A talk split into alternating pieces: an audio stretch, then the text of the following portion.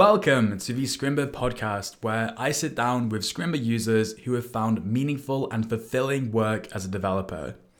I'm your host, Alex Booker, and I love digging deeper into people's stories to learn specifically how they did it so that you can too.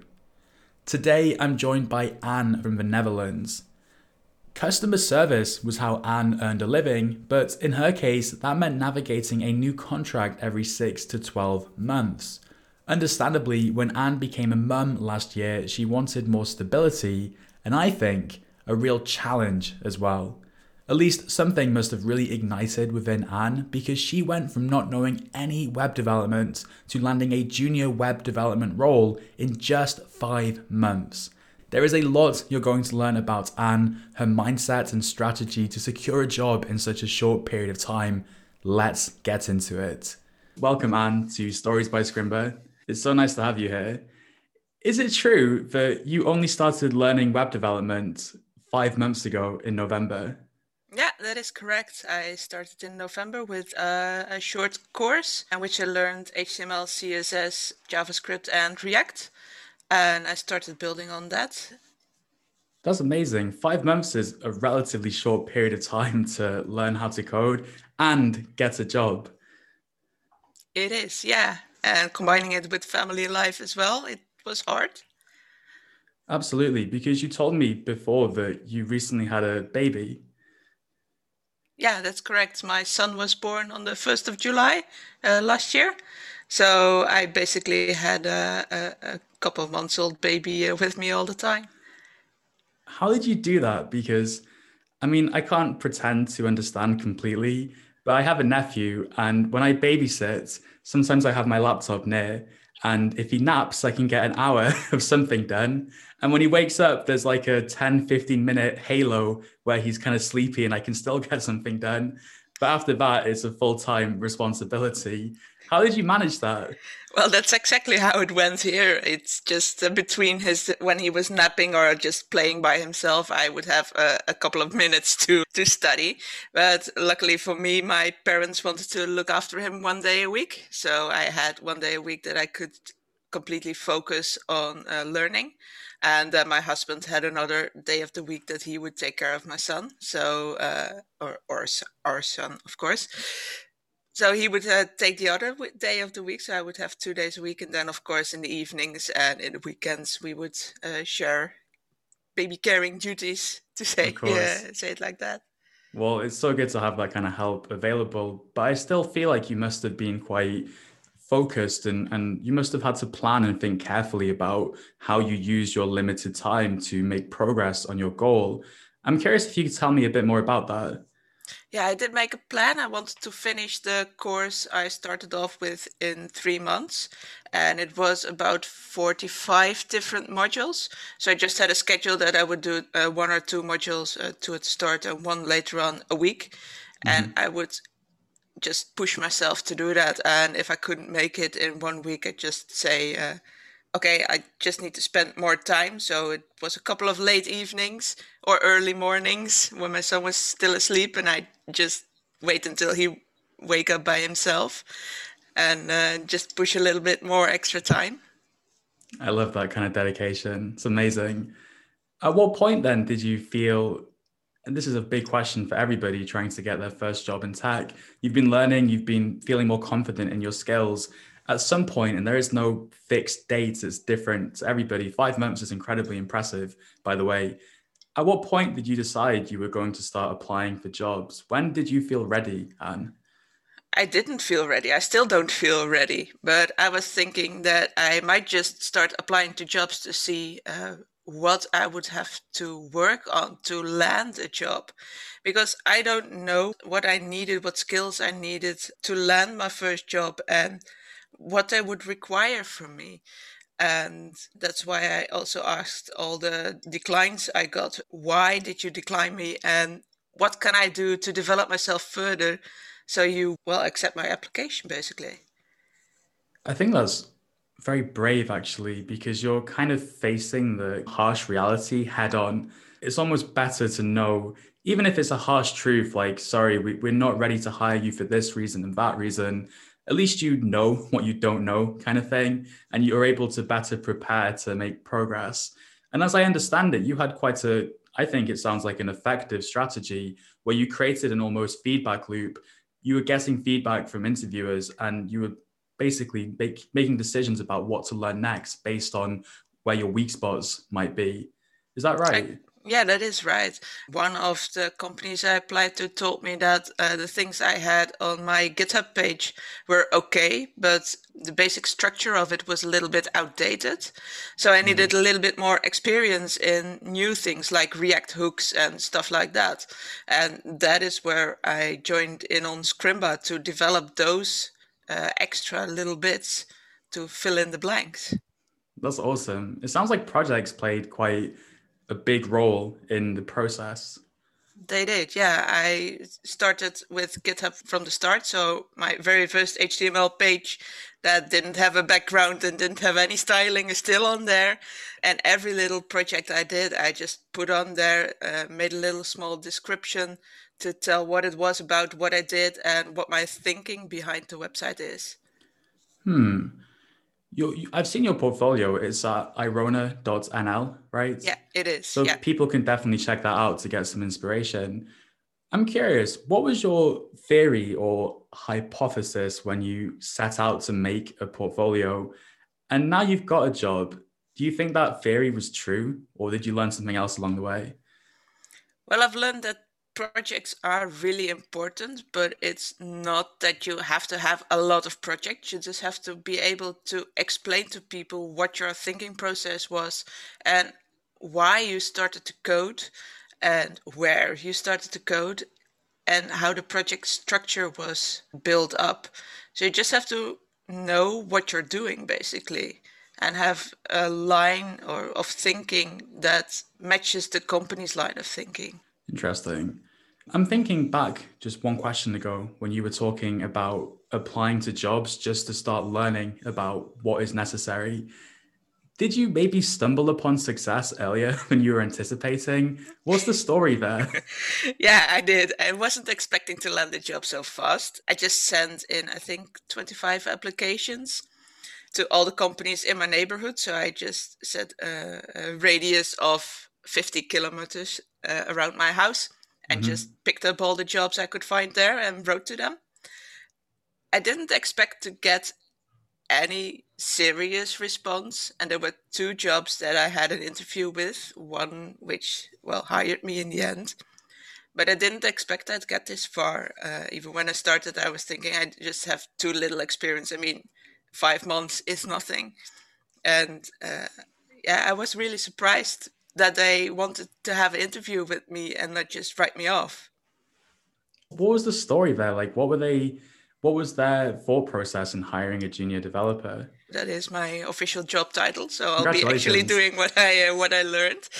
Um, I asked them why they hired me uh, uh, or why they were interested in me, and that's basically because they saw that it was my uh, life I started programming in November, but I didn't just do a simple course and then stopped. I also did projects for my own. I improved the project I had already made so they could see I was really interested in them. And the other applicants they invited for an interview, they were all junior developers as well. But the difference between me and them was that I could explain my projects outside of my study and what I was working on and what my thought process was behind that. So they could just see that I was more uh, into programming than the other junior developers that applied. That's huge. Like, I think so many people, when they're learning, they either struggle to escape the kind of tutorial hell where they're creating an outcome, but they can't describe how they got there because the answer is, oh, I followed a tutorial. No one hires you to follow a tutorial. You have to have your own independent thought process. And so being able to articulate it, I think, is huge. That reminds me as well that you mentioned, I think, on Discord that um, the employer could see you were challenging yourself, and that was a really positive indicator. Yeah, exactly. Now that you have the job, what kind of development opportunities are they giving you? I mean, personal development, by the way, because presumably if you're coming in as someone relatively new to programming, there's a you have a lot of personal ambitions. I'm sure the company wants to see you grow into those. What are they doing to help enable that development?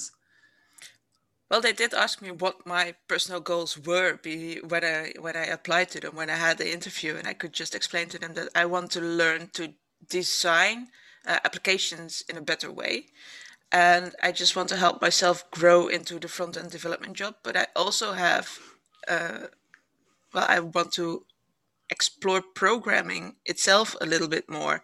So, new programming languages, backend development. Um, the company I'm going to work for um, also has uh, openings in the help desk and in the management functions. So, I already told them I would be interested in that as well.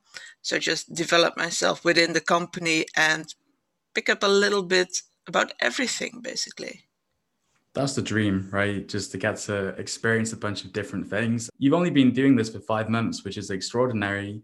Now you've got started. Do you see yourself being a developer for the next five years? I could see myself developing for the next 15 years. Yeah. Love it. Which means there's so many new and interesting things to explore. Exactly, and I'm I'm interested in so many things. Like I want to learn about backend developing. I want to learn about machine learning. I want to learn about artificial intelligence. I want to build stuff. I'm I just want to learn more and do more. And that's what you mentioned as well, which was that you were previously, as I understand it, you worked in some customer service type roles, but they only offered relatively short contracts, right? Like six to 12 months. Yeah. You weren't just looking for something more stable, but you were looking for a real challenge as well, right? I was looking indeed for a challenge, something that I, well, I could develop. And within customer service, I enjoyed my time there. I had a good time. I enjoyed my colleagues. I loved working there, but it wasn't a challenge. It's always the same, and you always get angry customers and you oh, always get annoying chats etc but then they have to extend it again and it'll cost them even more and uh, they just don't do that. So it's always yeah six months and they have to well apply for another job. And with this i hope i at, at least i get a year contract uh, from the start now. So that's longer than i would have gotten in any customer service job do you think that your experience doing customer service like helped you in this new opportunity at all?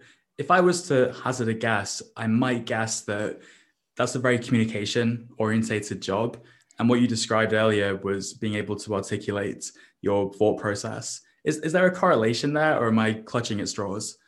No, I think there is a correlation there. I think, um, well, because I only have short contracts and I have so many different applications for customer service jobs i'm not scared by having to sit in front of people and talk to them and yeah. explain myself and promote myself basically in an application so it's it's not easy for me because i get really nervous when i have to talk to people but um, at least i can act like it's easy for me and i can more easily connect with other people because well, I've learned to connect with different people on the phone. So now with uh, COVID uh, around the corner, all the interviews are online. So I think it's easier for me to just, well, sit here and talk to people and act like it's just another phone call. I just have to explain something again. So yeah, I, I'm sure it helped. It definitely sounds like it. And what I didn't realize when you mentioned it at first, but I think is clear now, is that if you were having to navigate a new contract every six or 12 months, presumably for a few years at least, going into the uh, development industry and applying to a bunch of jobs, that's something which I said was brave because that would scare me personally. And I think it would a lot of other people too. What would you say to people like me? Is it, should we be worried? Like, how do you think about it? Well, I think people like you who already have a bunch of experience shouldn't be daunted by it at all. Oh, because oh, what about because someone? What about someone new who might be listening? Someone new who, who might be listening. I think uh, if you're daunted by it, you should just do it. Challenge yourself. Yes. I mean, the hardest thing is actually sending the application and the worst thing that can happen is that they send you a letter telling the telling you they had too many applications and that you're not invited And well, you're probably going to get a lot of those. Mm. So yeah, just get used to it. and and you you turned it into an opportunity, which I think is worth repeating because it helped you identify blind spots and, and figure out what to do next, which is obviously huge. Um, it, any any concerns valid? Like some people think that if they're not ready to apply, say I applied to a job today and they said no, or, or take someone who's listening, for example, because because you're right, I do have a little bit of experience. Uh, say someone applies and they get rejected, but they are only two months away, they feel like, from being ready. I think it's such a common mindset to be like, mm, I'm just going to wait two months because I probably can't apply twice in two months. Like, probably that's not okay. What do you think? Yeah, I, think you should always, every rejection, just write back to people and ask them why you've been rejected, why they've sent you the letter, or why they haven't invited you for an interview. Or if you do get an interview, like I did, just ask them why they did uh, ask you for an interview and use that in your next applications. And I think it's really important to just not be scared because um, as a woman in tech, it's already hard to uh, send in applications because you're always going to face a lot of men. And well, I've learned that it's not always easy to do that. But I also think that, um, yeah, you should just try it and it, it's not going to be as bad as you think. I, I agree completely. Like, there's, uh, I, I'm one of those people who took way too long to apply for their first role. And I, I was personally holding out for what I felt like was the best opportunity for me and in reality, I probably still could have ended up in a really good place if I took a few side steps along the way just to get into the groove and get a bit of uh, real world experience. Exactly, getting that practical experience, getting that hands-on uh, experience in another company that that will just help you get to where you want to be. Because if you see all the the job uh, openings, they always ask for two to three years experience here or five to six years experience there. I just ignore that while applying because I think you don't have to uh, match 100% with the job post. But yeah, if you want to get to somewhere, you have to take a few steps in between. And if you if I can get a year experience here, it'll just make it easier for me to get to where I want to be in a couple of years. That's that's very very true. And one of the teachers at Scrimba, Dylan Israel, he's a big advocate of this. He says getting that first role is probably one of the hardest things you'll do in your career, but that should set off the dominoes effect where you can parlay that experience in order to demonstrate your ability and get that next role. Yeah, exactly. And what tips might you share to someone who's listening who is on their journey learning to code? don't be scared to try out something new. Don't be scared to apply to jobs. But also, if you have made a project and you're really proud of it, try to ask someone what they think of it and if there are any improvements that they could make to it. For example, I took the snake game I made on Scrimba and I took that as my project to my uh, job interview and showed them what I did and what I improved to it for example, I did a little bit of uh, another background. I changed the apple to an actual apple. I changed the snake to an actual snake. I made some buttons so you can play it on mobile phones. Nice. And just explaining the extra things you did so you're not just stuck in a tutorial, but you're actually thinking about the project you're making and improvement you can make. Um, that'll help you really develop yourself as well because you're not just looking at someone uh, on YouTube or on Scrimba making things, but you're actually actively working to develop yourself as well. And you're a fantastic guest because whenever I ask a question, I have like two or three follow up questions in my head, but you seem to anticipate them and just provide a very well rounded answer, which I appreciate. Um, which means that as far as I'm concerned, I'm all out of questions. Oh, that's good to hear. But it's been so nice talking to you, Anne. It's lovely to meet you. I'm wishing you all the best in the future. Thank you for joining me. You're very welcome. Hey, it's Alex here again, coming to you thanks to the magic of editing software. I just wanted to let you know that this is quite a small new podcast and Oh no, we haven't really heard from many people about what they think and what they enjoy about the podcast.